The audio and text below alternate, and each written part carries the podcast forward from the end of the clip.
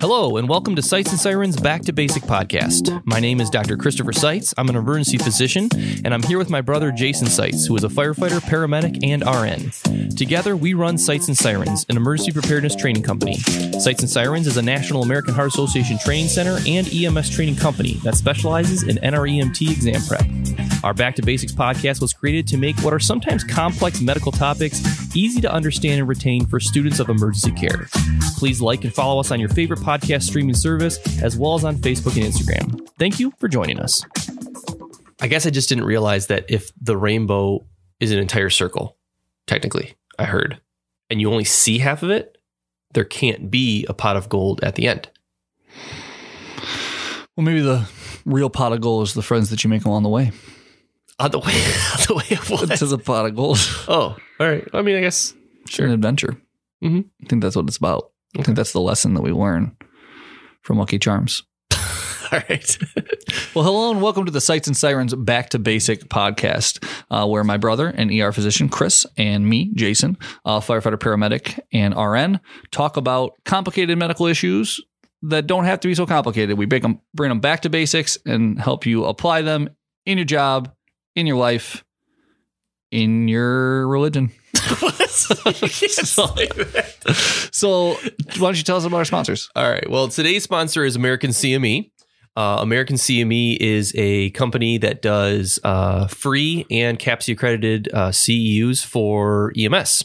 So actually, these lectures that we do, or these podcasts, excuse me, that we do um, next month. So all the podcasts that we do this month, next month will be uploaded to American CME for you to watch there, take a short quiz, and you can get CME credits for it. Awesome. So, also, we have the capability of doing nursing credits as well. Uh, so, if you are a nurse and listening to our podcast, then shoot us an email at training at sightsandsirens.com and we can get you some nursing credits also. Cool. Yeah. What are we talking about today? Today, we are going to talk about um, disaster triage. Nice. Yes. So, this is something that I've always kind of had a passion for disasters. that sounds really. So you're a No. maniac? no, not, not like not causing them. No, no. I've always had a passion for uh, mass casualty and disaster preparedness and things like that. like you said preparedness it sounds a lot more It sounds better. kosher. Yeah, cool Yeah. So, um, I actually had the privilege of going down uh, to Anniston, Alabama. And doing some mass casualty training down there, uh, which is really cool, super awesome. Um, so something that's kind of that I I've had a big interest in, and one of the things that always comes up when it comes to disaster preparedness, uh, emergency response in mass casualties is triage. Okay. And it's supposed to be super simple, and we'll go over it, but it's just so hard. And that's kind of what I want to talk about today. So I want to talk about uh, the nuances of triage when it comes to disaster medicine, mass casualty events.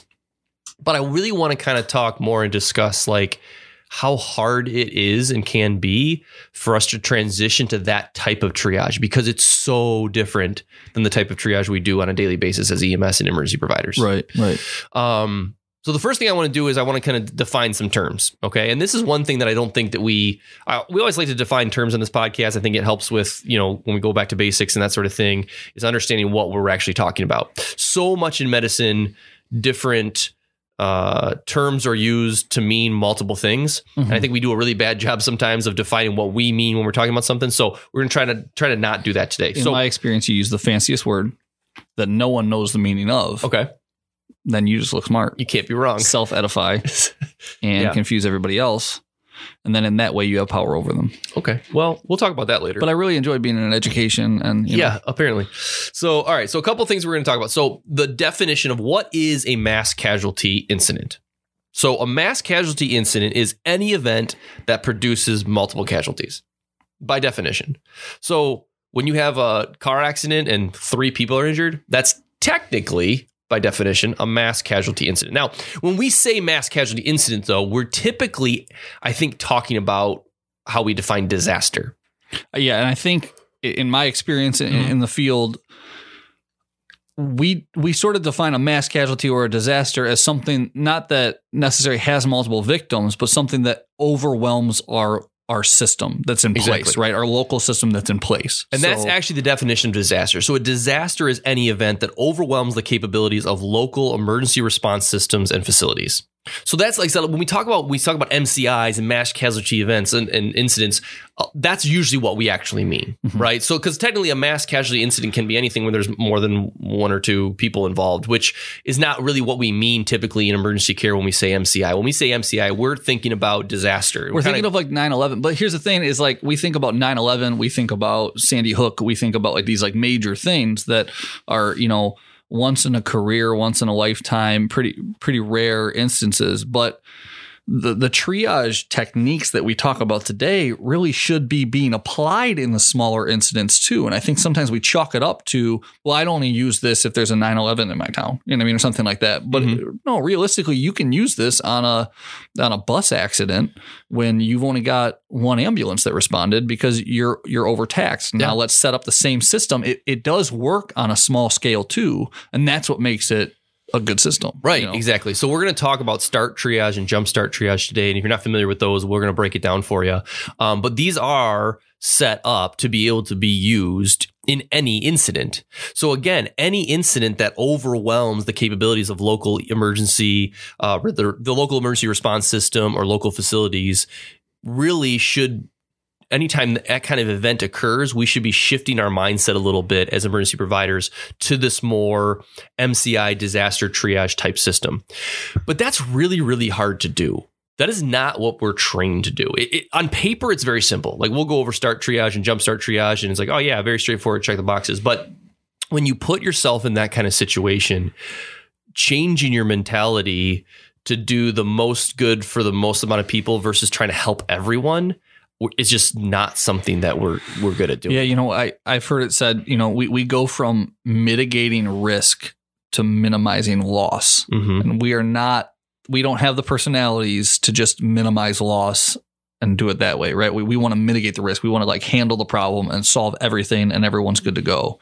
And in these situations it's just not realistic. And I think that's even tougher on a local scale, right? Because Right. it isn't this huge you know 9/11 like Sandy Hook like tragedy. It's not this massive tragedy that of course of course we can't do everything. It's something on a local scale where it's four or five patients and now I'm making decisions. It's it's just four or five patients like we should be able to handle it but we can't because you know I'm in a rural department or you know I don't have that many ambulances available and now I have to shift this mentality and it's it can be heartbreaking. you Yeah, know? absolutely. And I think and and that's the thing is that we I think that if we stop and actually think about it, we are probably in our EMS facilities in and, and this is a this is a tragedy in and of itself and a, a whole different conversation, but in our hospitals, in our EMS agencies, in our fire departments, in our municipalities, we are probably only a couple patients away from being overwhelmed on every call Right. right? I mean, we just don't, unfortunately, have a, a lot of places don't have the resources or the personnel or even the support system from other communities to be able to maybe respond that the way they would like to. Not only, I said, I want, I want to focus on is the triage component here as, as EMS and emergency personnel. How do we switch our focus in triage, which is a huge change than our day to day? But also so many other things you got to think about. You know, not only you know personnel, transportation.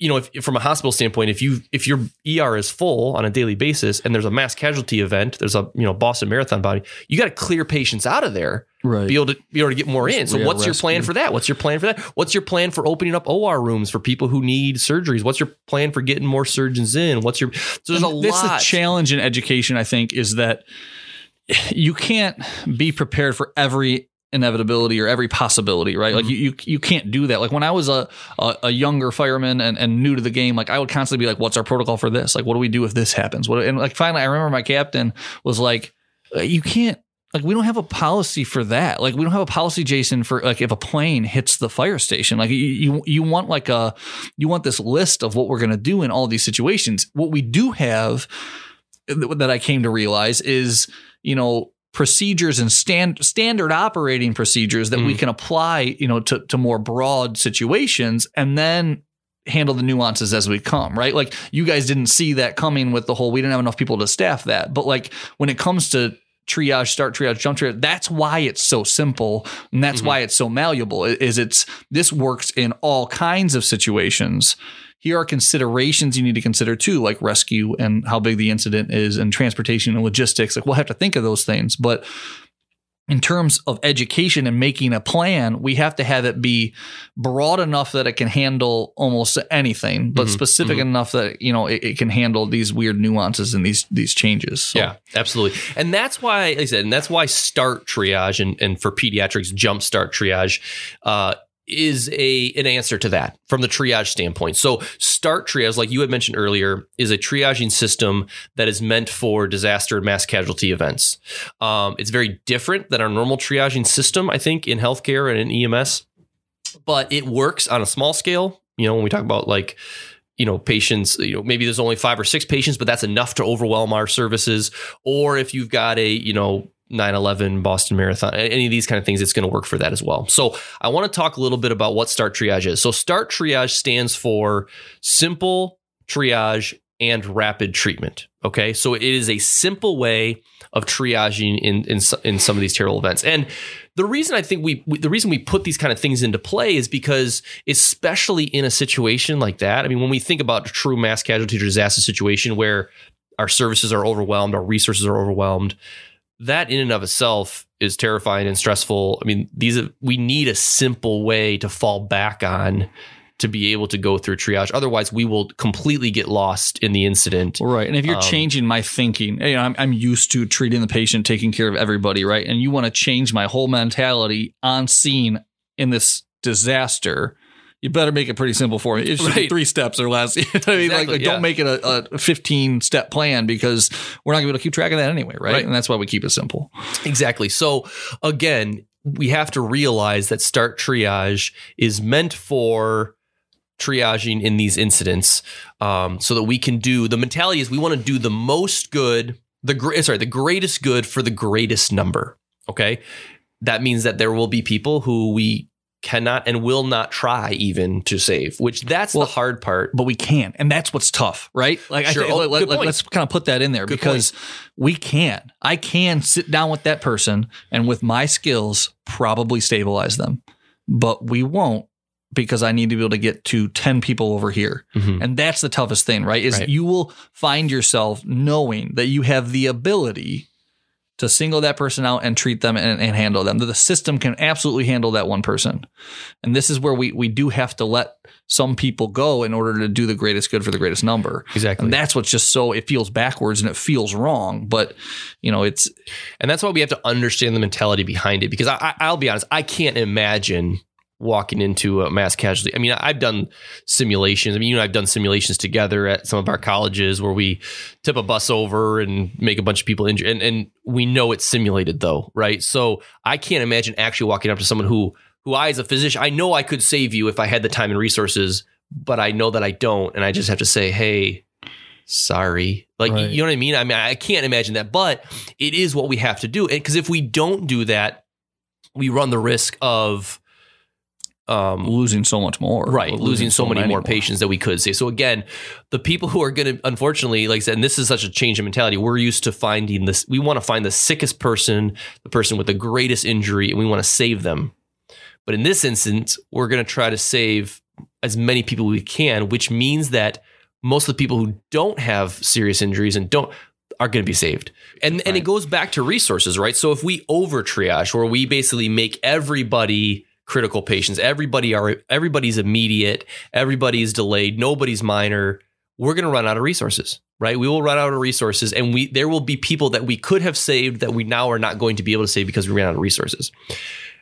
And then the, that's usually what happens. That that's usually in a, in a in a in a mass casualty incident. If you look at you know Sandy Hook and and uh, actually the Boston Marathon bombing was probably one of we we as I say we, but like we as an EMS community as as a we we did a really good job. Like they were prepared for that, uh, which was awesome, and I can talk a little bit about that later. But um, but in some of these other ones, like over triage becomes the main issue because that's Right. how we're trained to do. We're trained Well, to help. We want to help people. So it's a help good everybody. thing. I mean, it means that we're empathetic, right? like Right, under yeah. triage is the issue, we might be this like apathetic, terrible civilization, right? Like it, there's nothing, there's like, nothing wrong, quote And un- unquote. you know, essentially under triage would be like you've you like like I don't care about any of these guys. Get up and walk. Well, no, I mean not that you don't care, but like, but like, I don't. You don't really want to get to the end of an MCI incident and be like, man, we got a bunch of stuff. look, how much we had left over. and like all these people we could have had been all saved. this pain medication and Right. you got like five ambulances in a garage. You're like, Right. man, I guess we could have transported Oh, more. Like, yeah, I guess I, mean- shouldn't have held these back just in case for Right. a rainy day. You know, And obviously, like I said, I, there's something that you can't do about either of those. I mean, but on the most part, we're going to make ish, we're going to make errors on the sides of over triage, and we just have to be very careful. Which is why we use a system like Start. right? So Start triage. Um, Let's start talking about it. let's start talking about Start triage. I like that. Okay, so what you want to start talking about? it. Like, was- what's it was the a joke. what's the first step in Start triage? So we're going to walk in there and we're going to basically say, Can anybody walk or wave your, your hand at me? And if they can do that, we know a couple things about them. They can follow commands, they can understand me, they can hear me, and they probably can walk. So these are the minimal, in this situation, minimal injuries, the minimalistic situation, right? These are the guys that are ready to go, the walking wounded, Yeah. we call them, right? And in that situation, we're going to take care of them first. It's literally it's well, we're not going to necessarily take care of them first. we're I mean, going to get them gonna s- out of the way. So we're going to say, everyone get to me. And then usually we're going to load them up to an area and get them triage, not treated yet, but just get them to where they need Another to go, right? We're, we're, we're clearing out all the, the minor stuff first. Right. So those, that's the thing. So we've got we've I should have probably said this first. So there's there's four categories, right? So patients either marked as minor, meaning that they're like I said, minor injuries, delayed, meaning that their treatment will be delayed, immediate, meaning that they need to be immediately treated, and then expectant, meaning that we're going to do nothing, they're going to die. They're either already dead or they're, it is untenable. right. We're not going to try. And we do that green, yellow, red, black. right. Correct. So if you're more of like a green light, red light kind of guy like me, that's easy to remember, right? So we handle the greens first. And when I say handle, I don't mean treat. I don't mean you, treat, you mean stabilize. triage. You triage, I mean, triage green them first. Let's get them out of the way because likely there's more of them and we can kind of clear out a good number of the population then and now Mm-hmm. there's less people to triage right? It, it is a backwards way of looking at it. We usually are like hey let's concentrate on the serious stuff first. Exactly. but you have to figure we're on a clock and i, I try to kind of remember this as we, we are losing all of these patients. You have to look at it that way. We are losing all these patients. How fast are we are we losing them?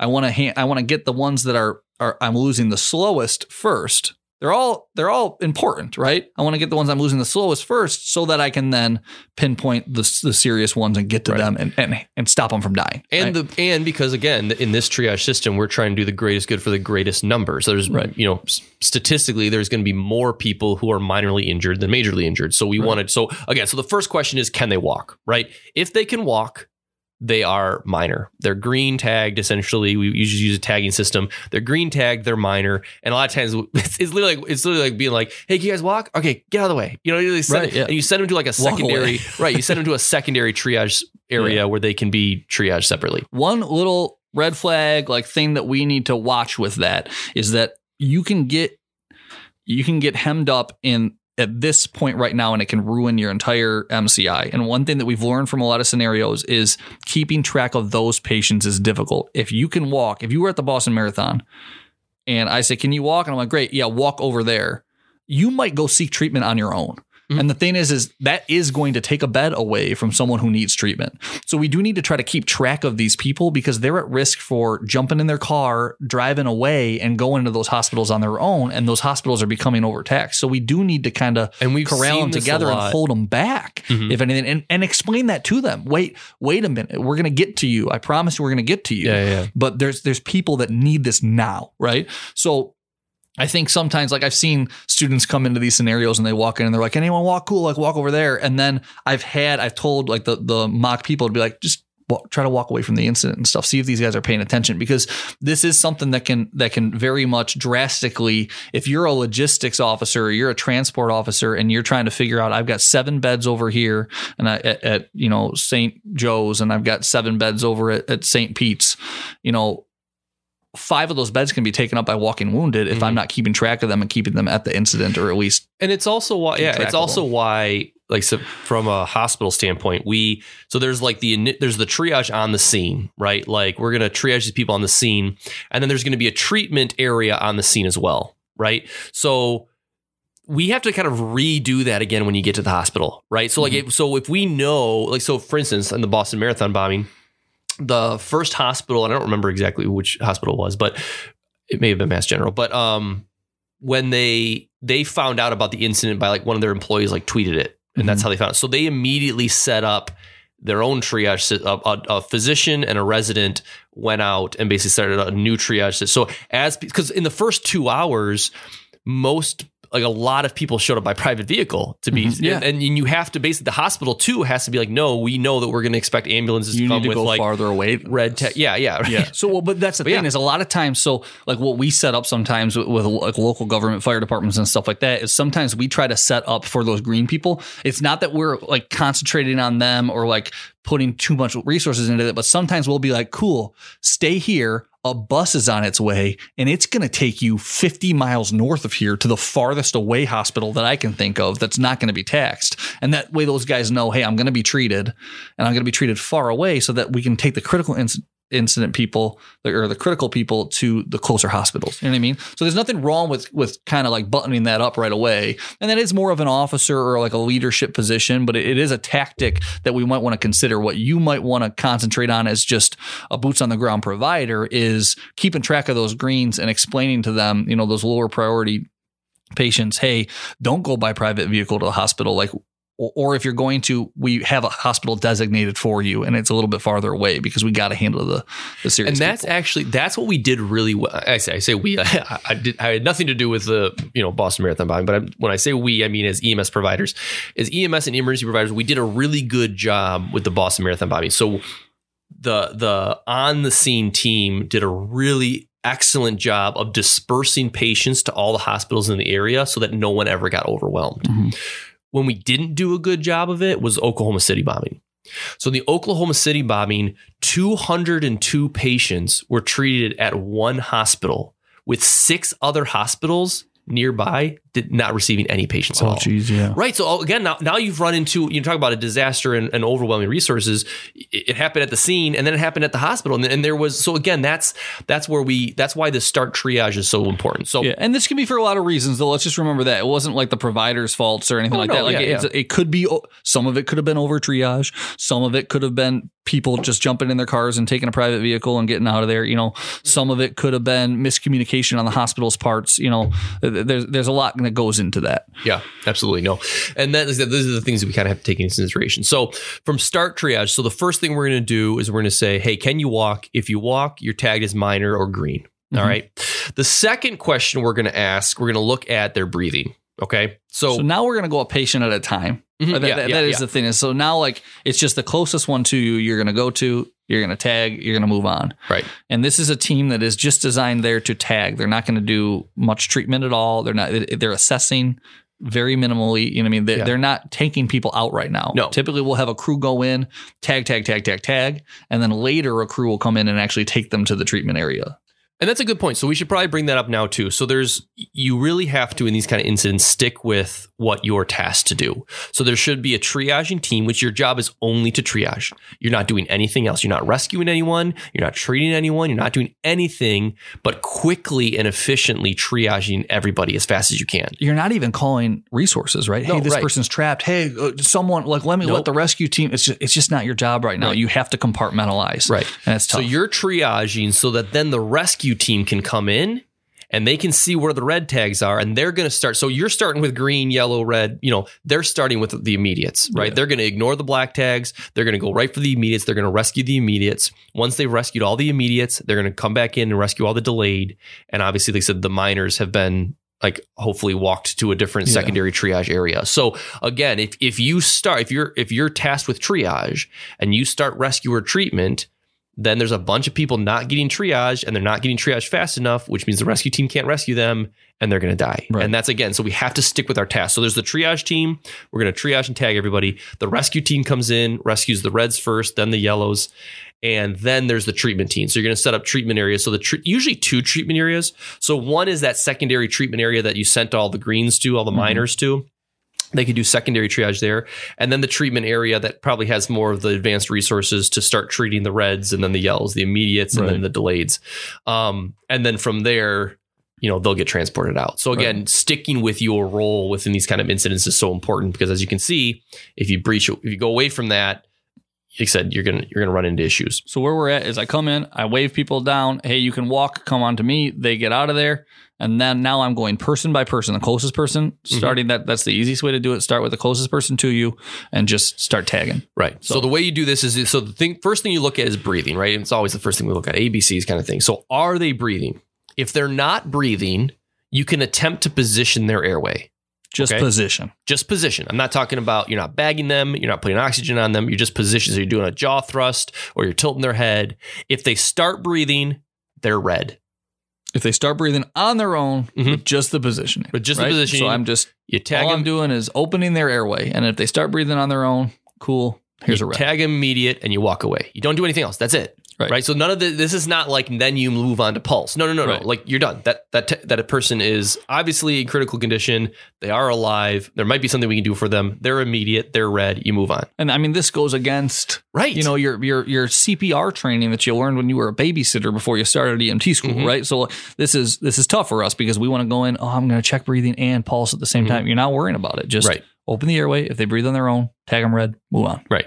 If you position the airway and nothing happens, then they're expectant. You black tag them and you move on as well. And remember, that this is so it happens very quickly, right? You're you're like rushing through. Hey, I hit this guy, hit this guy, hit. It's not like we're like moseying from one guy and we're like, oh, he's probably not going to make it. Heading Right, on yeah. to the next one. You know what I mean? Like this. The reason why it's so simple too is that we can do it very quickly. Then, so that then you can, if you were the initial tag team, you're most likely going to be assigned to rescue or transporting them to those areas sooner anyway, Mhm, right? So mhm. you'll you'll get to them faster if you can triage them faster. Exactly, exactly. So if they are spontaneously breathing on their own, okay, you didn't you didn't have to position their airway, but they are spontaneously breathing. The next thing you're gonna look at is their respiratory rate, okay, and the only number to remember here is thirty. So the start triage is for adults. Jump start triages for pediatrics, we will talk about next. But start triages for adults. So if they are spontaneously breathing on their own, you didn't have to do anything. You're going to look at their respiratory rate. If it's greater than 30, they're immediate, Which is pretty tag. fast, right? Right. I mean, greater than 30 is fast. 12 to 20 is normal. Mhm. So 30 is fast. Right. If they're if they're 22, then you can move on to the next step. If they're 29, you so if they're 30, if they're thir- if they're greater than 30 though, they get a red tag, immediate patient, and you move on again. All right. If the respiratory rate's less than 30, then we can move on to perfusion. Right. So we're still kind of doing an ABC thing here. We're just stopping if we run into anything. The next thing is perfusion. So there's two things we're looking for in perfusion. We're looking at their radial pulse, and we're looking at their capillary refill. That's it. We're not getting blood pressure. We're not listening to their heart. We're not checking like multiple pulses. You know what I mean? Like you're not checking a carotid. We're checking a radial. And that's actually kind of something that like is a little bit nuanced here a little bit too. Like we're checking a radial pulse because if they have a radial pulse, it means they're getting distal perfusion. Right. Which means that they're Tip- more viable, right? Right. That Typically in first. CP yeah, typically in CPR and stuff we check a carotid pulse because that's the one that like Closest to the core. It's the last bastion, right? Oh, right, So now yeah. we're checking the first one to see, hey, is blood shunting to the core? I'll lose my radial pulse first, then my Mhm. brachial, then my carotid. So we want to see if it's best case scenario. Hey, do they have a radial? Right. If they do not have a radial pulse, obviously they're going to be immediate. All right, they're going to be red tagged immediate. And that doesn't mean that they don't have a pulse, remember. So they could have a they could have a carotid pulse. We're not checking it. Right. But they don't have a radial. Right. So that tells us And they're it's, breathing. It's serious. They're they're decompensating. Right, they're And that's decompensating, but that's why they get right. immediate. Right. If they're or if their cap refills less than two seconds, right? So if they don't have a radial pulse or their cap refills less than two seconds, that's a sign of inadequate perfusion. We're going to immediate tag them with red. If they do have a radial pulse and their capillary refill is greater than two seconds, or sorry, less than two seconds. Capillary excuse me. refill, we're talking about squeezing the finger and seeing how long it takes for color to Right. to flush back. Just Exactly. to take it back to basics for those of you who might not remember. Exactly. Then we're going to look at their mental status. All right. And the only thing we're going to do is can they obey commands? So if you're like, hey, squeeze my hand, if they can do that, then they're delayed. They're yellow. If they can't do that, then they're red. Yeah. Okay. That's it. That's and the like whole be, thing. be fair with the command. If they don't have a hand, don't be like, show me two fingers on your hand. Oh, you can't follow the command. Immediate. You're done. That's over triage, right? Yeah, exactly right. So again, so it's very, very simple, but you can see how if you, if you put yourself in those kind of shoes in this kind like also so different than what we would typically Yeah. do in any other situation, right? So quick review. You do the quick review. Yeah. So a couple things. When we talk about tagging a patient, we are using probably pre-made tags, like little necklaces that we can put around the neck of the patient, and then we usually rip off the colors that they're not, and it leaves them with the color that they are. A lot of times, there's like a double color thing that we can pull so that I can eventually come back with all my tags, like all my receipts, basically from these patients, and hand that to a triage officer who can then say, "Oh, okay, I've got I've got seven greens that are walking over here. I've got four reds, and I've got two yellows." Right, so they can keep track, and then they can have a little bit of uh, uh, quality assurance there, right? Right, Yeah. to, to know that they've got everybody where they need to, and then they can keep and they track, can plan right? too. Like if you show up to Helps the treatment, logistics. yeah, if you go show up to the treatment area and I see that you've got 20 red tags, and I, I got to see how I'm going to allocate my resources and that sort of thing. Yeah, so this yeah. can be done with these fancy tags that have like this little receipt thing you pull off of them, or it can be done simply with like we have like ribbon paper that we take with us, but we like we'll just tie a little piece of ribbon paper around your wrist and then move on from there. But always make sure that you rip off a little bit of that, put it in your pocket, so that you can show that triage officer eventually, hey, I have this many reds, this many yellows, this many greens, this many blacks, right? So you can kind of hmm. again get that those logistics going early. So I walk in, I, I say, hey, can anyone walk? If they can walk, they're coming to me. They're tagged as green, and they're go- they're going to go on their own over to the treatment area, probably a separately mm-hmm. placed treatment area from the reds and yellows. Next, I'm going to go to the first person I bump into. When I bump into them, I'm going to first check: Are they breathing? If they're not breathing, I'm going to try to open their airway up. If they breathe after that, I tag them red. I move on. Right? Yep. Means that they're means that they're able to compensate after some positioning. Right? But it's serious because they don't breathe on their own unless there's positioning. If they are breathing when I first get to them, then I'm going to say, okay, are they breathing higher than 30 or less than 30 times a minute? If it's higher than 30 times a minute, that's fast. It means they're they're probably going to be crashing here soon. Here's a red tag. I move on.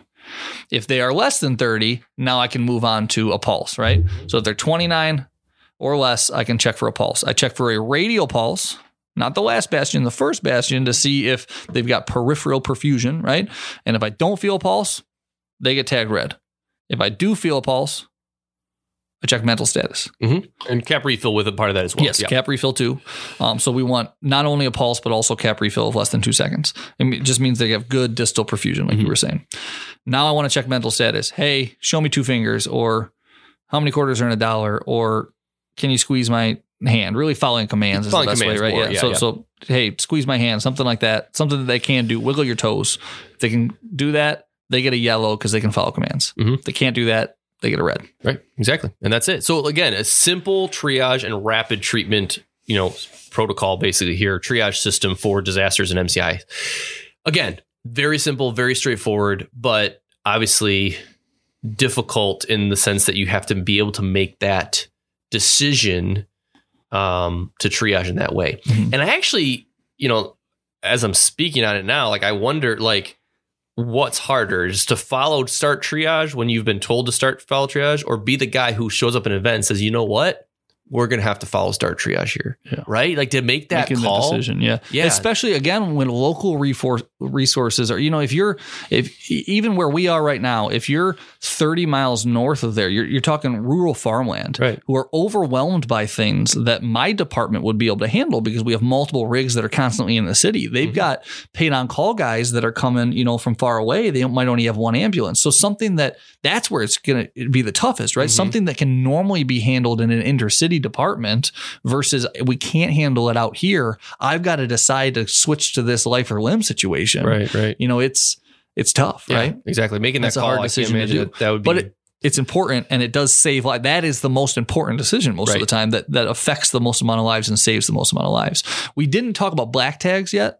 So I would like you to just kind of mention what a black tag is. so black tag is that the was the the expectant Right. essentially. So that means that they are dead. So if I show up and they are not breathing and I open their airway and they're still not breathing, Then they get black. they tag. get black tag, Yeah, right? So if they would if they dead. don't meet the criteria for red tag, they get black tag. And the big thing here that goes against what we normally do is like this person, we're not going to check, but this person could have a pulse, Yes. right? This person could have a carotid pulse. And normally we'd be like, okay, we got to start CPR. Well, well no. They're not- alive right that. now and we cannot afford because it needs to go to other people.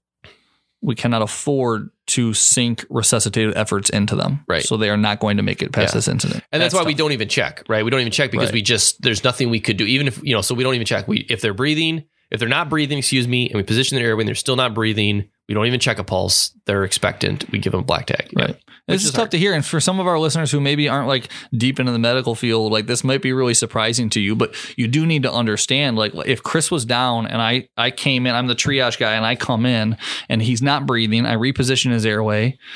He doesn't start breathing, so I can't tag him red, so I tag him black. If instead I was like, you know what? No, I really I need to check him and I checked for a pulse. He doesn't have a pulse. I start doing CPR how long am I going to do CPR for? What resources am I going to spend? And then all of these other patients aren't getting tagged, Right. and all of these other patients are getting more and more critical, and the time is ticking, and these people are dying now Mhm. because I got caught up and got tunnel vision on one person. It's it's a tough decision to make, It's a tough situation to be in, Mhm. but you have to be able to do it. It's what you're called to do out Right, there. right. And the other thing too is, is keep in mind that none of this has anything to do with like signs of trauma or injury.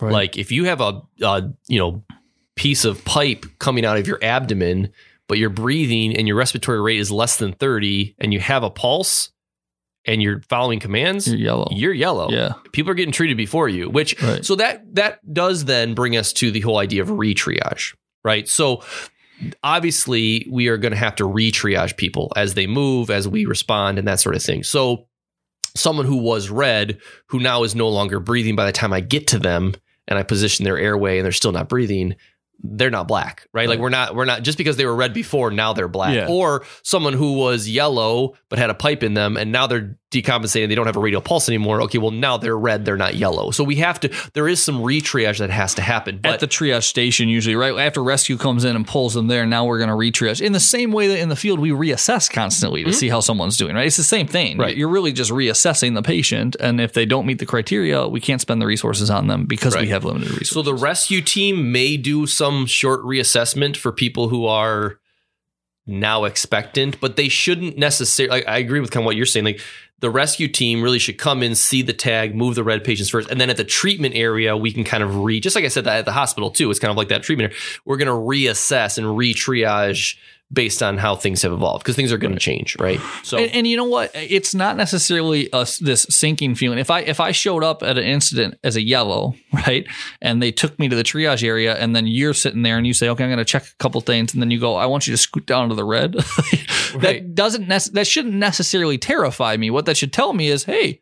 I just went up and I might I might be more serious, but I just went up in priority. They're going to give me some treatment faster over Right, there, right? right. So it it's appropriate. It's not like we're like you're a lost cause, head on down the line. Like that's not what we're doing. No, we're right. getting people who need the serious treatment first, the first treatment. Well, and again, it's only and, and the only patients who are who we're doing nothing for are the expectant patients, Yeah. right? So the other patients, we're, it's it's a matter of who we're doing stuff for first, Right. Right. So we're going to do stuff for the red patients, the immediate patients first, before the delayed yellow patients, before the minor patients, Yeah. in terms of resources. It's not like you show up to the treatment area and they're like, "Oh." You don't look so good. Things are changing. Here's a black tag. Go sit over there. Yeah. Like you're awake. I mean, like Yeah. this is only people who are not breathing. And if, if we hear someone like from the from the black area be like, "Hello," you know, they're not going to stay in the black area, right, like you were already tagged black. Sorry, you can't. Yeah, We're going no. to upgrade them too. Yeah, so, you, can't, you can't get upgraded once you're black. So if you're so uh, what's the big difference between jump start and start triage? It's my understanding that we just jump. In children, we're going to do the same thing. So the first thing again, we're going to say, can you walk? If they if the children can walk, they're going to go over to a secondary triage area. Now, if they're not at walking age, um, this this becomes a little bit difficulty. So if they're not in walking age, we're just going to assess infants first, which just kind of makes sense, right? Of course we are. We're going to Mhm. assess infants first. So just keep that in mind. But if they if they're if they're not walking, just like with adults, we're going to assess breathing first. If they are not breathing, we're going to position the airway just like we did in adults. If they start breathing with that, then they're marked as immediate. They're given a Red. red tag Mhm. and we move on. If they're not breathing after we position the airway, we're actually not done. This is the difference in jump start. We're allowed to palpate a pulse now. Okay. And remember, we said in adults, we're not going to palpate a pulse because we're not going to do CPR in these on these adult patients Yeah. at all. It doesn't matter. And in kids, we're not going to either.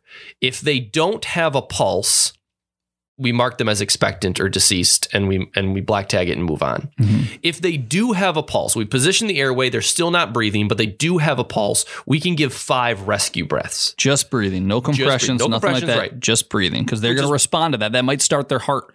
You know, Well, no, no, we're not- I'm not, not- saying start their heart back up, but it might start their heart going in the right direction just from the breaths. The oxygenation might kick their heart rate back up and might So that they cause them to start spontaneously. spontaneously breathing. Correct. Yes, exactly. So if we give five rescue breaths and they start spontaneously breathing, then we mark them as red, immediate, and we move on. If they if after five rescue breaths they don't start spontaneously breathing, we mark them as expectant or deceased. Yeah. Now So this big- is hard Yeah. because we did check a pulse. So we know this kid has a pulse. We give five rescue yeah. breaths and Still no good. still no then- good. yeah. And then we have to leave that kid. And that that I think might be one of like probably the hardest part of of start triage. Because Yeah. in the adults you're not even checking for a pulse. Right. In a kid you're checking for a pulse. If they don't have one, well then they're dead. And yeah, you're them as- acutely aware that with more resources, oh man. yeah. If you could've- could do CPR on this kid, he might survive, but you're not going to. So that's that's uh that's hard. So that's the biggest difference with Jumpstart is that we're allowing for these extra airway interventions, these mm-hmm. five rescue breaths essentially, right? And for allowing to check for a pulse. Now, obviously, if they are breathing, we're going to go on a respiratory rate. In kids, it's going to be if it's less than 15 or greater than 45 breaths per minute, then they're going to be marked red or immediate. So for, we we change our 30 number. Now Right. it's 45 on the high side, 15 on the low side. Exactly. And then if they are breathing within that range, which is normal, 15 to 45, we're going to check a pulse, a radial pulse and cap refill, right? If they don't have a radial pul- pulse, excuse me, or their cap refill is less uh, greater than 2 seconds, they're going to be red or immediate, just like in adults. And then we're going to check if they do have those things, we're going to check mentation, which in kids we're going to use the AVPU, right? Are they Alert, alert verbal, painful, or unresponsive. Exactly. Are they alert? Do they respond to verbal stimuli, painful stimuli, or are they unresponsive? So if they uh, if they are any of those except unresponsive, they get marked as delayed Okay. or yellow, and that's basically so. That's the big difference is Jumpstart is that we're gonna basically that that airway intervention piece. We're allowed to give those five rescue. Sounds like breaths. the big difference is yeah, are are if they're not breathing, I position their airway, they're not breathing on their own. Normally I tag them red as an adult, but now I'm gonna jump in, I'm gonna do five breaths and then continue to assess. right. And then if they if they are breathing, now I'm just changing my rate definition, right? It's not the 30, it's not greater or less than 30, it's gonna be greater than 45 and less than 15. Exactly, exactly. So, so hopefully this was a good review of kind of start and jumpstart triage. Um, if you guys just even he said if this sounds like kind of confusing, if you just Google start triage or jumpstart triage, you can see this kind of written out in a nice algorithm. Uh, very straightforward and simple, but obviously some nuances, right? Very difficult to make this decision, um, but it is something that we have to be prepared to do as emergency providers. It's gonna save a lot of lives. Absolutely. So, again, today's sponsor is American CME. This lecture next month, uh, this podcast next month will be available on their website for uh, CME credits. Um, the lectures that podcast we did last week, or and I guess last month, are on there. Uh, hopefully soon. So check that out to get some continuing education credits if you're in EMS. Thank you guys for listening, and we will see you next time. Stay sweet. Hey guys, hope you enjoyed the episode. If you're an EMT or medic student, or an advanced EMT student, or an instructor of those students, we have a program just for you. With Sights and Sirens NREMT prep program, you get video lectures, over 15 hours of really vetted, great content to help you through your program and help you prepare for the test. Check it out at www.sightsandsirens.com.